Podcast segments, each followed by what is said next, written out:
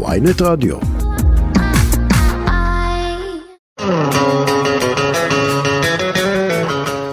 מחוץ לפריים, שלום לכם, אנחנו עם פרק 27, ואיתנו היום שר התרבות לשעבר, חבר הכנסת בהווה, חילי טרופר, אהלן. אהלן אהלן. מה שלומך? בסדר, אתה יודע, הם קצת שוכחים אבל אני בסדר גמור. מה איתך? באת מהמשא ומתן בבית הנשיא? היום לא, מחר יש. אתה יודע שכשהרי פודקאסט יש לו זנב ארוך מאוד, אז יכול להיות שמי שיקשיב לנו בעוד חודשיים או שלושה, כל האירוע הזה יהיה מאחוריו, או שכל המדינה תבער. אה, שוב, אז מה אתה מהמר? תראה, אני חושב שיש פה דברים שהתפרצו החוצה, פצעים שנפתחו, שלא לא ייסגרו תוך חודשיים. אני רוצה לקוות שהלהבות קצת ירדו, שנייה, שנוכל לחבוש ביחד לא, אבל אתה, אתה אומר שאפשר יהיה להגיע לאיזושהי הבנה או סיכום או משהו כזה שתוך חודשיים, שלושה, לא יודע עד כמה הזנב של הפודקאסט הזה יהיה ארוך. אני, תראה, אני, אני מאלה שמאמין שיש סיכוי. לא נאיבי, אבל אני חושב שיש סיכוי, אני ככה חושב שיש לנו אחריות לעשות הכל כדי למצות את הסיכוי הזה. אבל אני יודע שגם אם את האירוע הזה נסגור איכשהו, דברים אה, לא פשוטים נפתחו פה בשבועות האחרונים והם ילוו אותנו. אמרו את, זה- אמרו את זה גם על שומר חומות, עזוב. שאמרו אתה חושב שזה נסגר הסיפור של שומר חומות? אני חושב שזה כמו צל שכל הזמן מלווה אותנו. איזה- אתה, אתה מהדרום באר שבע זה לא נוכח. אז? זהו, אז זה צל שכל הזמן מלווה אותנו, אבל בטח לא באותן עוצמות. לדעתי זה לא, לא יותר גרוע ממה שהיה לפני. תשמע הלוואי אני גם באמת אתה, אני בא מהמקום שהכי אתה יודע אנשים אחים אנחנו נהיה קצת אה, בנאלי אני זה זה תודעת חיים שלי. אז זהו, אתה אמרת פה משפט, עכשיו אמרת אני לא נאיבי. אתה לא נאיבי חילי? תראה הכל זה ביחס. ל- בתור בן אדם אתה נאיבי? נקודת הפתיחה נקודת המוצא שלי שאני מאמין לאנשים אבל עברתי מספיק דברים בחיים כדי לדעת שלפעמים יש גם אתה יודע זה לא תמיד נכון אבל אני מעדיף לחיות בתודעה שלא כולם משקרים אותי עד שיוכח אחרת אלא אנשים מאמינים עד שיוכח אחרת זה הוויה אתה יודע אני מעדיף מה להסתובב כל היום שאני חושד בכולם לא בא לי. אבל אתה בפוליטיקה. נכון לכן אני זהיר אני עם עיניים פקוחות. אבל אני לא רוצה להסתובב כשאני חושב שכולם כל היום תוקעים- לי סכינים. שמע, אני, אני, אני רוצה לשאול אותך שאלה. אתה איש חינוך, היית המנהל של תיכון ברנקו וייס אה, ברמלה, לפני זה היית- גם אה, מדריך ב... כן. אחרי זה בירוחם. כן, אה, והיית גם יועץ של אה, שר החינוך אה, לשעבר שי פירון, ונכנסת לפוליטיקה, תקן אותי אם אני טועה, כדי להיות שר החינוך. לא היה משהו סימנתי, תראה, הלב שלי בחינוך, 16 שנים עסקתי בחינוך, שם הלב שלי נמצא, אבל לא נכנסתי לפוליטיקה, סימנתי בחץ מה אני רוצה. אני רוצה להיות במקום שמשפיע ועושה פה טוב. אה, אז בן אדם שבא מהחינוך ונכנס לפוליטיקה, הוא בטח לא רוצה להיות, לא יודע, שר האנרגיה נגיד. תראה, זה פחות משהו, מקום שאני יכול לתרום בו, אבל נגיד תרבות וספורט שטיפלתי בהם זה עולמות שלגמרי התעסקתי איתם, גם בחינוך אתה מתעסק בזה, גם בירוחם ניהלתי את אגפי החינוך, התרבות והרווחה.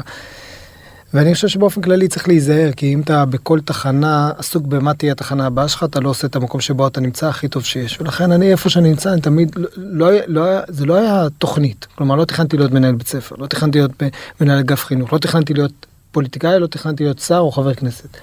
כל שלב אמרתי, איפה שאני יכול להיות של לעשות פה טוב, אני אשתדל. קח אותי חילי מאחורי הקלעים של, של אדם, איש חינוך, שנכנס לפוליטיקה, שזה לגמרי, שם אתה, כמו שאמרת, אתה צריך להתחיל בלהאמין, ופה אתה צריך להתחיל בלא להאמין. קח אותי לצעדים הראשונים שלך, לרגע הראשון שאמרת, אלוהים ישמור, מה עשיתי לעצמי? למה נכנסתי לפה? כי אתה איש שמאמין באנשים. אה, ואני רוצה דוגמה חיה לזה. דוגמה חיה. ברגעים הראשונים היינו בעיקר בשלוש מערכות בחירות רצופות, בהתחלה בהתחלה. אתה יודע, נכנסתי עם בני גנץ, הקמנו את חוסן, זה ככה היה נראה יפה ומבטיח והכל, ואז פתאום, אה, פתאום שלוש מערכות בחירות ללא הכרעה, ואתה מרגיש שאתה בתוך איזה סללום כזה, וקמפיין הוא באופן טבעי, הוא, הוא נותן יותר בולטות למי שקיצוני ומקטב, ואני... אל תתבאס, אבל אני לפעמים מרואיין קצת משעמם, אתה מבין? מה, אני, אי אפשר, קשה נורא להוציא אני ממני- אגלה למאזינים שאמרת לפני, ה... לפני שהתיישבת, מי, מי, אני ארדים, אתה תרדים אותי או שאני אעיר אותך? כן. אז את זה נדע בסוף. לא, זהו, אז לא, אני לא מרדים, אני רוצה לקוות שאני מעניין, אבל נכון, אתה לא תוציא ממני איזה שורה כזו מחץ אה, בחרוזים, בוטה מגעילה נגד יריב שלי. אבל אז ראיתי שמסביבי זה קורה, וזה היה רגע כזה ש... קח אותי, קח אותי אליו. אחרי מערכת הבחירות השלישי, אחרי מערכת הבחירות השנייה, שראינו ששוב אין הכרעה, שאני זוכר שישבתי איזה לילה עם בני גנץ, אמרתי לו, תקשיב, אם אנחנו לא מצליחים להקים ממשלה, אני לא יודע איך אני עושה עוד, אה, עוד, עוד סבב כזה, כלומר, באתי להשפיע, ובינתיים אני רק בקמפיינים. אמרת, שמע, צריך וזה וזה, ואז אמרתי לו, אם כן, אני לי לתרום כליה. ואני אומר לך, חלק מהתרומת כליה נולדה שם בלילה הזה, כי הרגשתי שאני צריך לעשות משהו משמעותי. אני בדרך כלל לא מספר את זה, אבל זה פשוט בהקשר הזה, כי אני הרגשתי שם שאם אני לא עושה משהו רגע משמעותי, אני, אני נובל. אני, אני לא... אני צריך משהו מוחשי. אבל מה, פתאום בא לך להגיד לו בחדר אני תורם כליה, או שזה משהו שחשבת עליו לפני? לא, זה שנים היה בראש שלי, ותמיד לא היה זמן, זה תהליך ארוך, הרבה בדיקות, אחרי זה התאוששות, זה ניתוח מורכב וזה, אז לא היה זמן. ואז אמרתי, תקשיב, אני ברמה הנפשית שלי לא מסוגל פשוט להיכנס ל, לקמפיין שלישי, שהוא כולו בלאגן וזה, בסדר? זה לא, אגב, מבחינת חוסן אני יכול לעמוד בזה. מה לוקח ממך הקמפיין? מה לוקח ממך קמפיין בחירות בנפש? מה, מה הוא עושה? קודם כל אתה עוסק ב, לא בדבר עצמו, אלא או בהבטחות או בהתקפות, אתה לא, אתה לא בעשייה. Mhm. אתה אומר, אם אני אנצח זה מה שאני אעשה, או אם הוא ינצח, אוי ואבוי מה יקרה. שזה לא, שזה לא עולם של אמת, אבל הוא לא, למי שמורגל בעשייה זה קשה. אבל אתה יודע, אם אתה עושה את זה פעם בארבע שנים, אתה אומר, זה מחיר. אם אתה עושה את זה חמש פעמים בתוך שנתיים, כמו שאני חוויתי, זה, זה מחיר גדול לנפש. שתיים, הוא כל הזמן אה, מביא אותך לפינות שאתה צריך לקבל החלטה מה אתה עושה מול זה, אתה יודע, ואני, ש, שאני נגיד היה לי כלל, אני לא מגדף אישית. אני ארבע שנים פוליטיקה, בינתיים הצלחתי, אני מקווה לעמוד בו, ואם, ואם, אני, ואם אני טועה, אני מתנצל. לא רוצה, אבל, אבל הקמפיין כל הזמן מביא לך את זה, כי הוא כאילו מאמת אותך עם המקומות הטיפלה יותר אפלוליים, טיפלה יותר נמוכים. זה הרגע שישבת בבית ואמרת לאשתך אה, שעוד נגיע לרגע הזה, שנגיע אליה כי היא נורא אוהבת להיות מאחורי הקלעים אז אולי טיפה לא נכבד אותה בהקשר הזה כי נראה לי ש...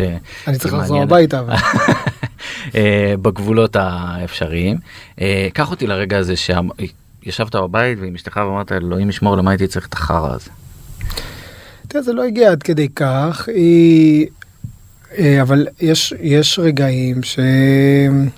בעיקר מול הילדים המחירים הם גדולים. אתה יודע, נגיד שבוע שעבר אה, יצאנו ליום הולדת של אחת הבנות שלי למסעדה, ופשוט לא הפסיקו... עכשיו, אתה יודע, אני רוצה לשים את הטלפון בצד, אבל זה ימים נורא רגישים, ואתה חייב להיות זמין, ואז אתה עונה רק לטלפונים דחופים. ו- וקצת ביאסתי, קצת ביאסתי את עצמי וביאסתי את הילדים, ואני חושב שכל מי שהוא הורה יכול להבין, זה לא משנה אם הוא בפוליטיקה או לא. הרגעים האלה שאתה מבאס את הילדים שלך, שהוא אומר, עזוב אבא, זה כבר לא שווה את זה, הם אמרו לך? בדרכם, כן, אתה יודע, יש רגעים שהם אומרים, אה, עכשיו הם מאוד מפרגנים, מאוד תומכים, אין, אין לי ילדים מהממים, אבל עדיין, אתה יודע, מותר להם. הרגשת, הרגשת או כשאני יוצא איתם וכשניגשים אליי אנשים, אז אם זה שלום שלום בסדר, אבל אתה יודע שאין אין שנייה, אנחנו, עכשיו אני יושב ארוחת ערב עם הילדים שלי. אל תבואו, תסבירו לי על הכל ואיך וכמה ולמה, בטח אל תתקפו אותי, או... ב... תוקפים אותך ברחוב? לא, לא הרבה, אבל זה יכול לקרות. זה, אני חושב שבין הפוליטיקאים אני אולי פחות סופג, אבל זה יכול לקרות, וכל עוד זה מולי זה לא בעיה. אבל אם הילדים שלי שם זה לא מגיע לי. היה רגע קיצון כזה עם הילדים? כן, הרגע הכי קיצוני הייתה כשהייתי בממשלת האחדות אה, עם נתניהו, אז הפגינו מולי חבר'ה מ... אתה יודע, שהתנגדו לזה שנכנסנו לממשלה. היו הרבה הפגנות, אבל אחת מהן הייתה, אגב, כמעט תמיד אני לא בבית כשיש הפגנות. אה, וגם אני אגב לא משתתף בהפגנות מול בתים של פוליטיקאים אחרים, כי אני חוויתי את זה. אז כל מי שמשלם על זה מחיר זה רק הילדים, ואז מישהי עם המגפון, אה, ואני לא בבית, אה, קרא להם, תתביישו באבא שלכם, אבא שלכם בושה, אבא שלכם בוגד, שקרן, נוכל וכולי. והם איתי בטלפון, אני שומע את האנשים מקללים אותם במגפון דרך הטלפון. והקטנה שלי, אתה יודע, זה לא, זה לא, לא רוצה להגזים. שאלה חזקה, תעמוד בזה וזה, או פעם אחרת לה פמיליה הגיעו בשבת בצהריים, אנחנו שומרים שבת, וסופרים ומקללים מול, הר, מול הבית, ואז מבריחים את הילדים שלי לאיזה שכנים, כדי שלא ישמעו את הכל.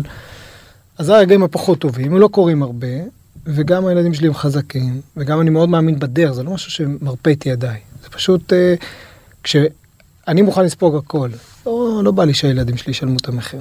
וזה לא, ואז בימים ההם זה לא היה רגע שאמרת לעצמך זה לא שווה לי את זה?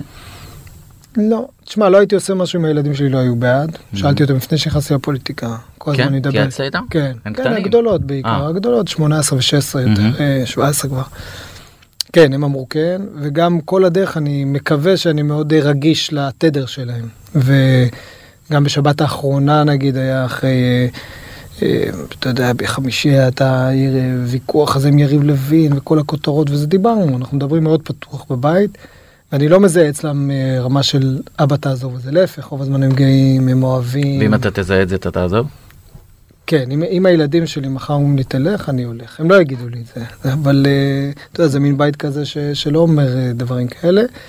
אבל כן, תמיד יש גבול, והגבול אגב עובר אצל הילדים. אני, אני לא מתרגש מזה, אני דווקא, במובן הזה, יכול להיות שאני איש מנומס, עדיף וזה, אבל אני לא, לא מתרגש, לא, לא לוקח ללב.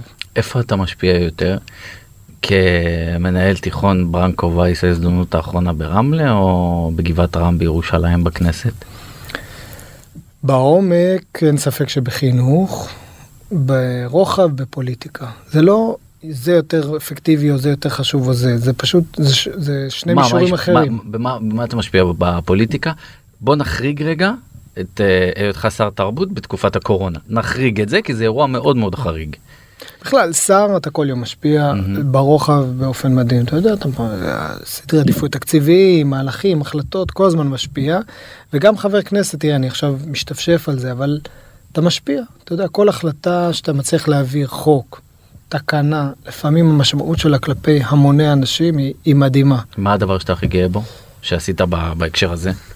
אה, אתה פחות, אה, פחות נוח לי לדבר על עצמי, אבל אתה יודע, עשי, עשינו כמה דברים. אה, תודה. עשינו כמה דברים, ויש הרבה אנשים שמסתובבים. אתה יודע מה, אפילו אסתר פירון, שהייתה סגנית ראש עיריית אה, בת ים, נפטרה לא מזמן, אמא של שי פירון, תמיד אמרו עליה, היא אמרה על עצמה, סליחה, שהיא, יש לה מפעל לפרוטקציה לאנשים בלי פרוטקציה. ואני משתדל מאוד להיות במקום הזה, כי כחבר כנסת, כולם חוזרים אליך. ולכן המון המון אנשים פונים אליי, ואני משתדל לכל אחד מהם, בעיקר נכי צה"ל, שזה המקום הכי אישי, ואתה יודע לדאוג לו שיהיה לו מיטה במחלקת שיקום, לדאוג שישרו לו את הרכב שהוא ביקש. אה, זה עד רזולוציה. כזאת? כן, כל, אין מישהו כזה, אני מעביר אותו כל הדרך, מה שהוא צריך. מה זה אומר? אתה, אתה מקבל פנייה ל- בלשכה שלך לפניות הציבור, נכון? ככה זה עובד במובן היבש? בוא הרבה, נ... כן, הרבה פעמים אנשים פונים עם בקשה וזה, ואתה, וזה די מדהים. לא, אבל כן. בוא, בוא נסביר רגע איך זה עובד הפנייה הזאת, כי מישהו אולי מאזין לפודקאסט הזה, רוצה לפנות אליך או אל 119 חברי וחברות כנסת אחרים, איך זה עובד? מה, אני פונה ללשכה שלך? כן, הוא יכול לפנות לזה, הרבה אליי פונים גם בוואטסאפ. עכשיו לא תמיד אני יכול לעזור, ותמיד אני מנסה לעזור.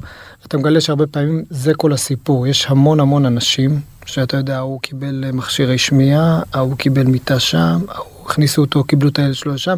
לא פרוטקציות במובן שלא רואים, מישהו שבאמת צריך. והרבה פעמים זה אנשים שאני מגיע אליהם. מתקשר וזה- מטפל וסוגר את האירוע? כן, אני פונה לאשתי נגיד, שלא לא רוצים לדבר עליה הרבה, אבל היא עובדת במחלקת אה, אונקולוגיה בילדים בהדסה עין כרם. מתברר למשל, היא סיפרה לי שיש להם ילדים חולי סרטן, שההורים שלהם עזבו את הכל, עזבו את העבודה והם איתם, ומתברר שהם לא מקבלים חל"ת, לא מקבלים כסף. אתה יודע, עזבו, עכשיו הם נקראים בין פרנסה לבין להיות עם הילד שלהם. אז אני מדבר עם מנכ"לית ביטוח לאומי, והם מסדרים להם שיקבלו תשלומים שיוכלו להיות עם הילדים שלהם בטיפולים. שזה אנשים שלא תמיד יודעים איך לעשות את זה, לא מכירים איך לעשות, לא בטוח שיחזרו אליהם, לא מדבר ספציפית על ביטוח לאומי. מהמם. ופצועי צה"ל זה אני בדרך כלל מגיע לבקר אותם בבתי חולים. והרבה פעמים יש כל מי שידאג להם לדרך, אבל הרבה פעמים הם צריכים איזשהו... מה הכנפי טיס שלך בתור חבר כנסת? אתה יודע, כנפי טיס זה משהו שאתה שם על החולצה שלך והולך עליו אה, בגאווה. אה, מה הכנפי טיס שלך בתור חבר כנסת? תכף נגיע לעשייה של התרבות שלשמה התכנסת. זה ביטוי יפה, אבל אני גדלתי בבית שלא מסתובבים כנפי טיס. כלומר, גם אם יש לך, תשמור אותם בכיס, אז עדיף. עכשיו אני רוצה להקשות עליך. יאללה. עשית, אה, העשייה שלך התפרסמה בתוכנית אה, מיוחדת של, עובדה. נכון, בן שני. נכון. ששם אתה אומר גם יש לך כנפי טיס אתה שומר אותם בבית אבל לא שמרת בבית עשית את עובדה. ואז כשתרמת כליה חילי אה, חבר הכנסת חילי טרופר עשית כתבה בחדשות 12. אז אתה לא שומר את הכנפי טיס. נכון. קודם כל, קודם כל זה, זה דילמה מעולה, כי היא לא רק בינך לביני, היא בתוך עצמי כל הזמן, מתי זה נכון ומתי לא. והמדד שלי הוא, אם אתה, בגדול נקודת המוצא בעיניי, שהברכה שורה בדברים שסמויים מן העין. כלומר, Mhm. עדיף שתעשה בסתר. מתי, מתי אתה כן נכון שתוציא? כשזה יוסיף טוב בעולם. כלומר, לא אתה, זה לא יוסיף לך, אלא זה משרת משהו. נגיד, לפני תרומת כליה, אני עשיתי את כל הדרך במסלול דיסקרטי, רק, ה, רק ההורים שלי והמשפחה הגרעינית ידעה. ובני גנץ ו- אז מאותו חדר. נכון, ובני. ואז אה, אה, כמה ימים לפני, פנה אליי הרב הבר, שמאז נפטר זכרו לברכה, אשתו עכשיו מקבלת את פרס ישראל, אבל אז הוא ניהל את העמותה שדרכה תרמתי את הכליה, וביקש ממני, תקשיב, ת, אני מבקש שתשתף פעולה עם פרסום של זה. אמרתי לו, לא, לא מתאים, לא זה. אמר לי, תקשיב, כמו שאתה מכיר את תרומת הכליה דרך כתבה שפעם ראית על זה, אם אתה תס, תסכים לפרסם, יכול להיות שיהיו עוד תורמי כליה. הלכתי לאבא שלי, שהוא אבי ומורי בכל מובן, שאלתי אותו, והוא אמר לי, אם בזכות זה שאתה תפרסם, יהיו עוד תורמי כליה, כלומר ינצלו עוד חיים, אתה לא רק יכול, אתה חייב. והלכתי עם זה, ובאמת זכיתי, שבעקבות התרומת כליה, לא. עשרות אנשים נוספים תרמו כליה, אז יש אנשים חיים בעולם, ו- וזה. ברנקו וייס, בן שני הגיע אליי לבית ספר, אז לא הכרתי אותו וזה. 2009 אני מדבר איתך. Mm-hmm. חצי שנה הוא שיגע אותי, אני רוצה זה, הוא שמע על בית הספר, שמע עלינו, ואמרתי לו לא. לא, אגב, לא, לא רוצה בצניעות מוגזמת, לא רק בגלל שאני לא רציתי. חשבתי זה לא מתאים, במצלמות, בתוך בית ספר, נוער בסיכון, נורא רציתי לשמור עליהם, לא רציתי שיוציאו אותם קטנים. וילכו לצהוב וזה, וסירבתי וסירבתי וסירבתי.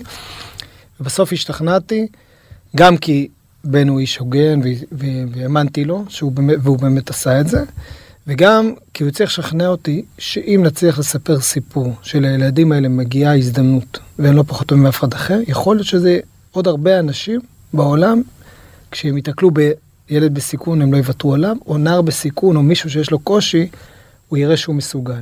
ואז שיתפתי עם זה פעולה, ובאמת, תראה, אני מסתכל על הסרט היום, אני כבר לא, לא ראיתי אותו שנים. כל כך הצליח זה שהבית ספר כמעט נסגר עכשיו. אבל תחשוב, אני לא ראיתי את הסרט שנים, אבל עדיין בכל הקורסים בצבא והכל מראים אותו ו- וכולי. הוא, יש כמעט כל פעם בחודש אני פוגש מישהו שאומר לי, אני הלכתי לחינוך בעקבות הסרט ההוא. אני התחלתי להאמין בזה. היה לי ילד שחשבתי לוותר עליו עד שזה.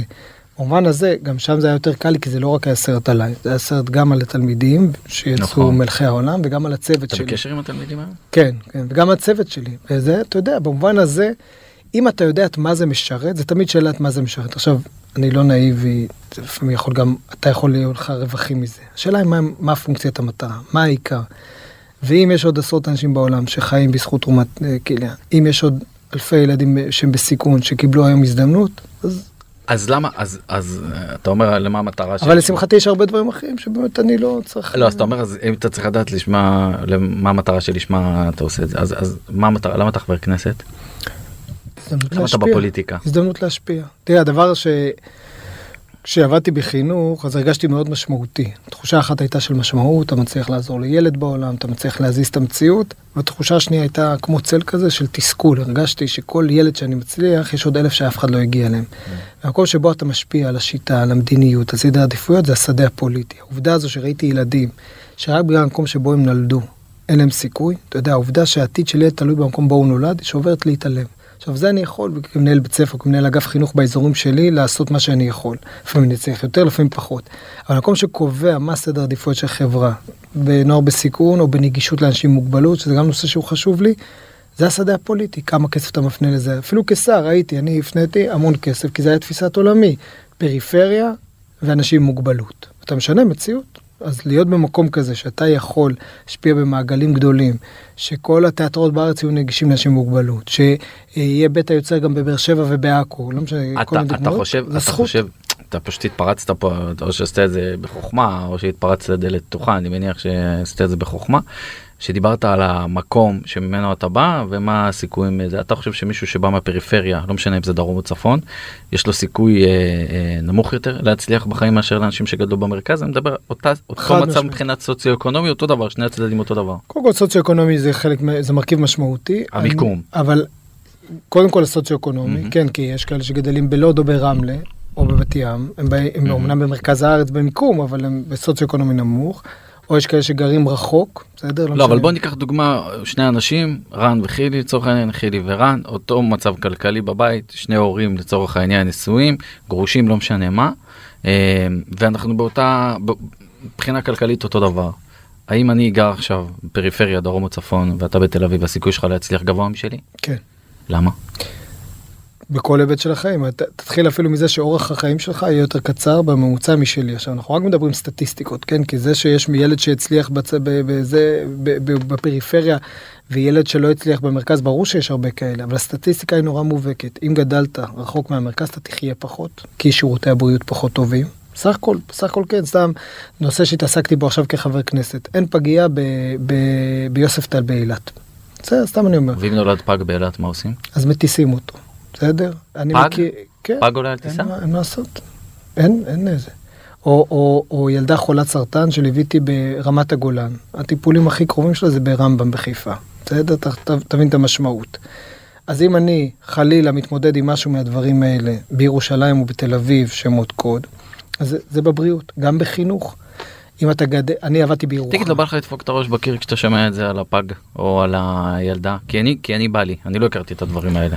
אז אני פוגש את זה כל הזמן, ואני שם בין השאר בפוליטיקה כדי להיות פה לאנשים האלה. לפעמים נצליח, לפעמים יהיה קשה. אבל בסוף במה מתעסקים מרוב הזמן שאתה בפוליטיקה? כן ביבי, לא ביבי, אה, אז כן אני- אחדות, לא אחדות, אה, כן אה, עוד סעיף בפסקת הזה ועוד פחות אז סעיף. אני משתדל שהיום יום שלי לא ישועבד לסוגיות הגדולות, כי בסוף אה, אה, יש שיר יפה של אווה קילפי, שעכשיו ראיתי בשבת האחרונה, אני בטח לא מצטט אותו במדויק, אבל אתה נוסע על הכביש, ת- תעד בדוושת הגז שלא אה, תדרוס פרפר אה, שחולף על הכביש, בסדר? היא כותבת את זה הרבה יותר יפה ממני.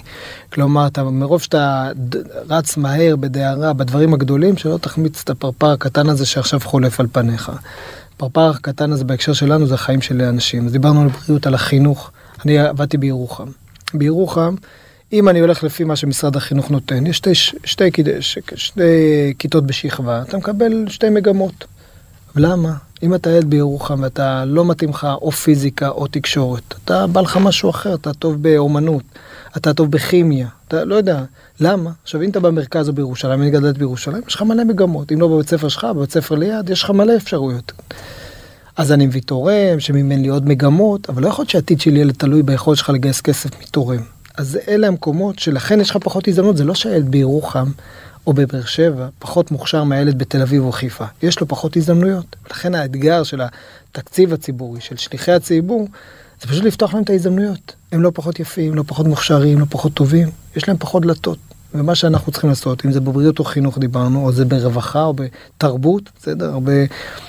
סתם אתן לך דוגמה, יש בית היוצר בתל אביב, אתה איש תרבות, אתה. בטח מכיר, נכון? בנמל תל. אביב, מקום מדהים, מדהים. שמאפשר לאנשים להופיע ככה. בחינם, נכון. כן, עכשיו אם אתה אמן, בתחילת דרכך, אתה עוד לא יודע לפתוח קופות, אתה מקבל את הכל, את הפסיליטיז הכי סוף וזה. מדהים, אבל זה בנמל תל אביב, ומה אם יש מישהו נורא מוכשר באופקים, או בעכו, שהוא הוא לא פחות מוכשר, אבל הוא לא, אתה יודע, הרי למופעים הראשונים אתה מביא בתל אביב, את המשפחה משפחה שלך, את. החברים. מה, נביא את כולם, ננייד, כמה פעמים אתה יכול לעשות את חופש זה? מהעבודה, עניינים, כסף. אז אנחנו. לקחנו את זה כשר, תראה את האפשרות שלך להשפיע, פתחנו אותו דבר בעכו ובבאר שבע. ואמרתי להם, תראו מה שיש שם, אותו דבר, לא בגלל שזה באר שבע או עכו, אז עכשיו יהיה הגברה פחות טובה, או תאורה פחות טובה, אותו דבר. ואתה בטח ראית את זה, זה. קיים בשתי המקומות האלה, ואתה רואה full booking. כלומר, בבאר שבע הוא אמר לי, אה, יאיר שם, יאיר נגיד, אתה בטח מכיר, אמר לי, תקשיב, מאות הופעות כבר רשומים לנו, כלומר, הכישרון בדימונה, בירוחם, באופקים, בבאר שבע, ברהט, בכל המקומות האלה קיים. מה שלא היה להם עד עכשיו, זה מקום, אז עכשיו יש להם. אמ, אתה בוא בוא נגיע רגע למה שדיברנו על אתה דיברת יותר נכון על, על התרבות. אמ, אחד האירועים באמת שהוציאו ממך את, ה, את שלוותך הוציאו אותך משלוותך ואת שלוותך ממך. כן. כן, אה, לא באופן למה שאנחנו מכירים מחילי טרופר נורא קשה לעצבן אותך תכף נדבר על זה. אה, זה היה פר, טקס פרסי אופיר שבו עלית לנאום אה, לבמה טקס פרסי אופיר ששם מחלקים את הפרסים של הקולנוע הישראלי האוסקר הישראלי. אה, אתה עולה לבמה ונואם ואז אני אומר את זה ואני צוחק כי אני פשוט ראיתי את זה ב live אה, ואז בשידור הטלוויזיה אה, פשוט קטעו את הנאום שלך בדברים שלא תאמו את מה שרצו באקדמיה לקולנוע לשמוע. אה, סתימת פיות זה זה איך נגיד את זה זה בלשון המעטה מה שנעשה פעם מה שנעשה שם שהטקס כולו דובר על זה שלא נותנים במה לאנשים אחרים. מה למה כל כך התעצבנת מזה ו... קודם כל, לשמחתי, טקס פרסי אופיר האחרון שאני הייתי היה כבר נראה לגמרי אחרת. אבל, נו, אבל, ומה? אבל ההוא שאתה מדבר עליו, הוא הפריע לי מכמה כיוונים. אחד, אם היו קוטעים את כולם, אומרים אין זמן, זה זמן שידור, זו הייתה הטענה, ואולי היא נכונה, אולי הכל מקרה. אבל ב- בשורה התחתונה, הצופים שהיו בבית שמעו אחד אחרי השני, שחקנים או במאים שקיבלו שם פרסים עולים. והלינו צריך להגיד. ומגדפים את ישראל. את ישראל. עכשיו, אתה יודע, מישהו עלה ואמר שצריך להפסיק את הכיבוש, וזה עוד שפה, אתה יודע, בסדר, זה מחלוקת פוליטית, אני מספיק בטוח בזהות הציונית שלי, אני לא מתרגש מכל דבר כזה. אבל היה שלב שעלו שם ואמרו אפרטהייד, ודברים כאלה, שאתה יודע, אפרטהייד זה, זה, זה טיהור אתני או טבח, אין? זה, זה, לא, סליחה, הם נאמר טיהור אתני. זה, כן, אמרו טיהור אתני, שזה אומר טבח או גירוש על ישראל. עכשיו, זה אנשים שאני, לא אני חילי, אני כמדינה מימנו את הסרטים שלהם. אנחנו מממנים את הטקס הזה, פרסי אופיר, אנחנו מממנים את הפרסים. והם עולים וזה. עכשיו, אותם שמעו את כל דבריהם. אני עולה ואומר מצד אחד בעד חופש הביטוי, מיד לאפשר לכולם. אגב, בסוגריים חופש הביטוי גם לשר, גם לשר יש דעות, אני, מותר לי להביע. אבל אמרתי, אני גם ציוני, אני יהודי, אני גאה בארץ הזו. אני בעד חופש הביטוי, ולכן אני איאבק שכולם יוכלו להשמיע את הקולות שלהם אליהם, כי זה באזורי הסתה וזה, אבל אם זה לא שם, גם כשזה מעצבן אותי וכואב לי, אני רוצה שיהיה לכם את האפשרות, אבל את הקול שלי פתאום לא שמעו. ולכן... צנזרו אותך. כן, פשוט קטעו אותי. שמעו אותי, מי שהיה בבית שמע אותי אומר ערב טוב לכולם, תודה רבה ובהצלחה, משהו כזה. ובין לבין אמרתי עוד כמה דברים על ציונות, על אהבת הארץ. צנזרו אותך שדיברת על ציונות. לא שמעו את זה בבית, אני תקרא לזה איך שאתה רוצה. למה אתה... זה... כי הטענה הייתה שזה במקרה. אז אתה יודע, אני רוצה לדון אנשים לכף זכות, אבל... מה זה לא טענה, זה כשמישהו טוען, לא, לא אמרתי צנזרו אותך בכוונה. אמרתי צנזרו 아, אה, אותך. כן, אז אם אה, צנזרו בטעות או בכוונה, אני לא יודע. בשורה התחתונה, שמעו, ועכשיו אני באמת מאמין בחופש הביטוי. אבל אחד, יש אנשים שמצפים שכשהייתי שר תרבות, הם בעצם רצו שאני אהיה שר חופש הביטוי. אני גם שר בעד חופש הביטוי, אבל אני גם שר שנבחר על ידי ציבור, אל מול אמונות, דעות, גם לי יש אמונות דעות, גם אני בעד צה"ל, יש לי כמה דברים להגיד. ושתיים, אני, אני רוצה שישמעו את הכל, ולא רק את uh, מי שחושב שנורא רע פה. ו...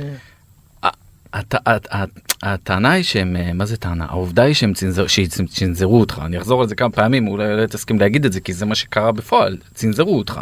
בפועל. אה, כן. אה, ואיך הרגשת שאתה מבין שזה מה שקורה, שפשוט מצנזרים את שר התרבות בטקס? הרגשתי ש...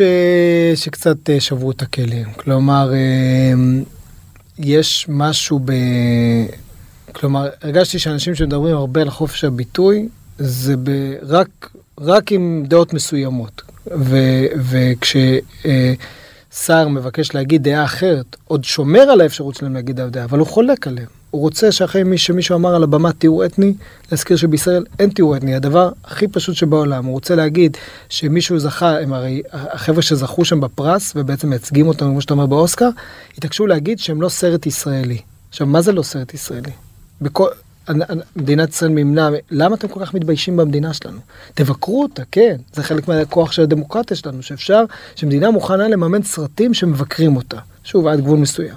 אבל, למה אתם כל כך מתביישים בישראל? עכשיו, עולה השר ואומר, אני לא מתבייש בישראל, אני אוהב את הארץ הזו, אני אוהב את זה שיש חופש ביטוי בארץ הזו, אני אוהב את צה"ל, ופתאום משתיקים אותו. זה אומר שגילית דברים שלא האמנת שהם קיימים באותו אירוע? זה דברים שידעתי שהם קיימים, לא ידעתי שהם כל כך אצבע בעין. אתה יודע, בטקס הרשמי, המרכזי, שמשרד התרבות שם עליו כמה מאות אלפי שקלים בשנה לממן את הטקס, עזוב את המיליונים ששמים על הסרטים. זה היה נראה לי קצת אה, צעד רחוק מדי, ולכן, אתה יודע, אני, זה נכון שאני, אתה יודע, אה, לך... גם הביקורת שהעברת הייתה ביקורת אה, לא אה, כמו שהרגשת באמת. ביקורת בדרך שלי, אני, תשמע, לי חשוב שאני מבקר מישהו שהוא יקשיב לי. אין לי עניין לחבוט בחזרה. אני חושב שאתה נהיה תוקפן מדי ונמוך וכולי, גם אם עושים את זה כלפיך, אין בצד השני אנשים מתכבדים, מתכווצים. אני לא רוצה, אני רוצה לב פוגש לב, ולכן רציתי להגיד דברים שמנומקים. אתה יודע, להסביר, לא רציתי לגרוף על זה איזה הון פוליטי, בכלל לא התכוונתי, רק אחרי שאמרו את הדברים האלה אמרתי, רגע, גם לי יש משהו להגיד, mm-hmm. והוא אחר משלכם, ואני הקשבתי לכם, למרות שהיה לי כואב וכיווץ לי את הלב לפעמים. עכשיו תשבו ותקשיבו, אתה זיהית חילי שיש בעולם התרבות, אה, אני, אני רציתי לנסח את השאלה ב, ב, ב, באופן אחד, אני אנסח אותה אחרת, כי אני לא רוצה לסגור לך את התשובה. אה, אתה זיהית שמדובר באיזשהו מועדון סגור? אה, בעולם התרבות, בוא, בוא, אולי קולנוע, אולי... תראה, עולם התרבות הוא עולם מאוד גדול, מה שלמדתי. אתה יודע, מאוד קשה להגיד עליו אמירה מוחלטת. יש בו הכל. יש בו באמת הכל. אני חושב שבהרבה מאוד תחומים הוא מאוד נפתח. אתה רואה את זה במוזיקה, זה די מדהים. אפילו בהיבט היהודי, לא דווקא ימין-שמאל, לא הכל זה חלוקות כאלה. אתה רואה שהיום יש הרבה נוכחות ל- ל- ל- לתפיסות אחרות. אתה רואה שבטלוויזיה היא הרבה יותר מגוונת. רגע, זה אומר שזה היה מועדון סגור? תשמע, אני, אני מנסה לנתח אחורה, כן, האם לא כל סוגי המוזיקה קיבלו ביטוי בעבר? יכול להיות, אבל יכול להיות שהם גם פחות, פחות השמיעו אותם. אתה יודע, אפלטון אמר שהדרך ללמוד אה, על חברה זה לשמוע את המוזיקה שלה. ואתה יודע, חברה שהיום קולות בולט, גם היא הרבה יותר מגוונת בזה, אבל גם יש בה אנשים כמו חנן בן ארי או ישי ריבו וכולי, שמביאים שפה אחרת, ששוב, יש כאלה שאוהבים אותה ויש כאלה שלא אוהבים אותה, טעם אישי זה טעם אישי, אבל אני חושב שזה מעיד משהו על החברה. טלוויזיה, זוכר שאבא שלי, אבא שלי הקים את קרן גשר לקולנוע mm-hmm. תרבותי. והוא התחיל את ה... היה תוכנית טלוויזיה, אם אתה זוכר, מעורב ירושלמי. Mm-hmm, פעם ראשונה, נכון. שמיל בן ארי. מזר... משפחה של מזרחים, משפחה של מסורתיים, אה, ילדה על כיסא גלגלים, הביא, כאילו, באותם שנים היה בעיקר הרבה אה, תוכניות אה, על תל אביב. שזה לא רע, אני הרי לא מאלה שחושב שצריך למחוץ את תל אביב, לא הבנתי אף פעם את השנאה הזו, זה טוב שיש את תל אביב עם, כמרכז לא, תרבות, פשוט שלא תהיה היחידה, לא, לא אתה. הרבה פעמים מדברים, צריך, למה? מעולה תל אביב, היא ברכה עצומה לתרבות הישראלית. פשוט צריך לגוון אותה. ואז אבא שלי הביא את מעורב ירושלמי, יותר מאוחר קרן גשר הביאו גם את שטיסל. זה בעיניי ברכה. יכול להיות שיש עוד תחומים שצריכים כאלה להכניס קצת ל... אז, אז אני אשאל אותך עוד פעם, אתה, זה מדהים, התשובה, התשובה הייתה כן, ובחרת לענות... על הקולנוע. על הכל. האם לא, התרבות בחלק... לא, אני חושב שהיא גד... מאוד נפתחת, אני חושב שהסיפור אה, שלו... אבל אם היא מאוד נפתחת, זה אומר שכן, שהתרבות בישראל היא עדיין מועדון סגור? לא, היא אולי הייתה. אני חושב שהיא לאט לאט מתגוון, ואני חושב שככל שהיא תתגוון יותר, אני לא רוצה לבטל את התהליך שקורה. לא, אין בעיה. התהליך הוא טוב, הוא, הוא אבולוציוני. לא, לא טוב רבולוציה. אתה יודע, כל המהפכות, מי שבא דף, אתה יודע, להכניס... לא, חבר'ה, יש קצב לדברים. בטח בעולם תרבות. אז אני אומר לך, ש... לך שאני כותב תרבות 12 שנה ואני חושב שהיא עדיין אה, בחלקים ממנה הם מועדון סגור. אה, איזה חלקים דעתך? אני חושב שאם היום בא יוצר מבאר שבע הוא צריך לנסות למצוא חן בין אה, האנשים שמקבלים את ההחלטות בתל אביב. אה, כדי שאולי הסדרה שלו, הסרט שלו, או לא יודע מה שלו, יתקבל. אתה כשר תרבות היית שם אתה יודע את זה ואני חושב שאתה יכול להסכים איתי אתה לא, פשוט נמנע כי אתה לא רוצה קרב. לא, אני, יכול, לא, אני חושב שיכול להיות אמת באמצע לא כלומר אני מבין לא, מה אתה אומר זאת האמת אני בדיוק כמו שאמרתי לך לפני זה שיש לבן אדם מבאר שבע פחות סיכוי מתל אביב דיברנו על בריאות חינוך אני חושב שגם בתרבות. אבל אני חושב שאתה לא יכול להתעלם גם מהתהליכים יש קרנות שמדברות בשפה אחרת כבר היום. יש אה, פתיחה ואני רוצה לעודד אותה אני רוצה שכמה שיותר. בעיניי, יש כאלה שרואים את החברה הישראלית על הגיוון שלה, ואומרים זה קללה. כל היום רבים פה. אני רואה בזה ברכה. עכשיו צריך שטיפה אנשים יאפשרו יותר, ישחררו יותר, כולל אה, התחומים שאתה דיברת בהם. אני חושב שזה רק ברכה. אני חושב ששטיסל או, או מעורב ירושלמי, סתם כי זה שני דברים שקרובים לליבי, כולם הרוויחו מהם. כולם הרוויחו מהם. חילי, תגיד, אה, אתה ימני בדעותיך? בתחום החברתי אני שמאלה מהמרכז, בתחום המדיני-ביטחוני אני ימינה מהמרכז. זה אומר שאתה ימני בדברים מסוימים. כן, בדברים הביטחוניים מדיניים אני קליק ימינה ממרכז. לליכוד שלפני 20 שנה נגיד, אני מניח שזה ליכוד שיכולת להתחבר אליו ולהיות בו.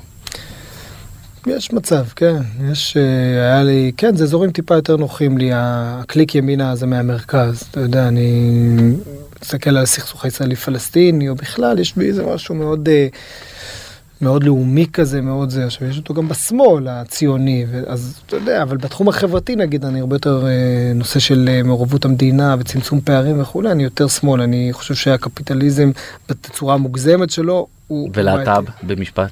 פתוח לגמרי, מה זאת אומרת? לא, אני, אני שואל בהקשר הזה. אני בא ממקום מאוד מאוד יהודי. אפילו לתפיסה שלי את הלהט"ב, אני בא ממקום מאוד יהודי. חביב אדם נברא בצלם, לא מתערב לאף אחד, לא נכנס לאף אחד, כל אחד שיחיה את החיים שלו איך שהוא רוצה. כתוב מוטב ישליך אדם עצמו לכבשן של אש ובלבד שלא ילבין פני אדם ברבים. כל ההתנהלות שמלבינה את פניהם, ששופטת אותם, שאומרת להם איך צריך לחיות, אחד בעיניי לא יהודית, ושתיים אני אומר לך דווקא כמי שבא מחינוך. אני חושב שמדובר פה בדיני נפשות, ויש הרבה מאוד נערים צעירים שמבולבלים מינית, גם בתוך העולם הדתי, שאולי יש להם נטייה ברורה להומוסקסואליות, אבל הם נורא מפחדים איך יגיבו אליהם בישיבה התיכונית או בבית ספר וכולי. וכשהם ישמעו את הרב מכסח ב-200 קמ"ש את, את הקהילה הלהט"בית, יכול להיות שהם ילכו לשירותים ויפגעו בעצמם. זו הרמה, ולכן אני באמת חושב שבדיני נפשות, תיזהרו. וכשאתה רואה מישהו כמו יאיר שרקי שיוצא החוצה, מה זה עושה לך?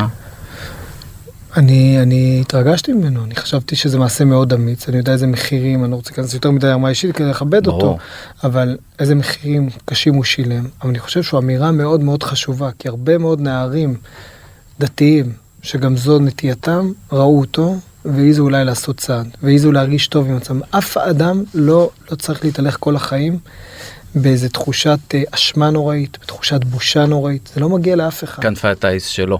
אה, חילי, עוד משפט אחד. דיברנו על זה שבאת לפה ואמרתי לך שבעבר היית לובש חולצות אה, טריקו. והיום אתה עם המכופתר הפוליטיקה הזה אולי תחזור לטריקו אמרת שהדוברת שלך הגר לא מרשה לך. הגר לא מרשה לי אני נורא רוצה אז עד חליפה חליפה אני רק באירועים מיוחדים. אין סיכוי שהפוליטיקאי הראשון שילבש אה, זה למרות הקוד לבוש בכנסת או לא בכנסת. אני אתה אני מפחד להסתבך עם הגר הרבה יותר נוח לי. תהיה הרבה יותר נוח עם טריקו. כן מקסימום פולו.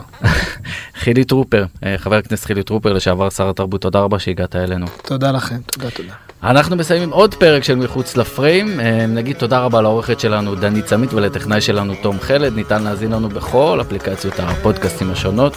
אני הייתי רן בוקר, תודה רבה. תודה רן.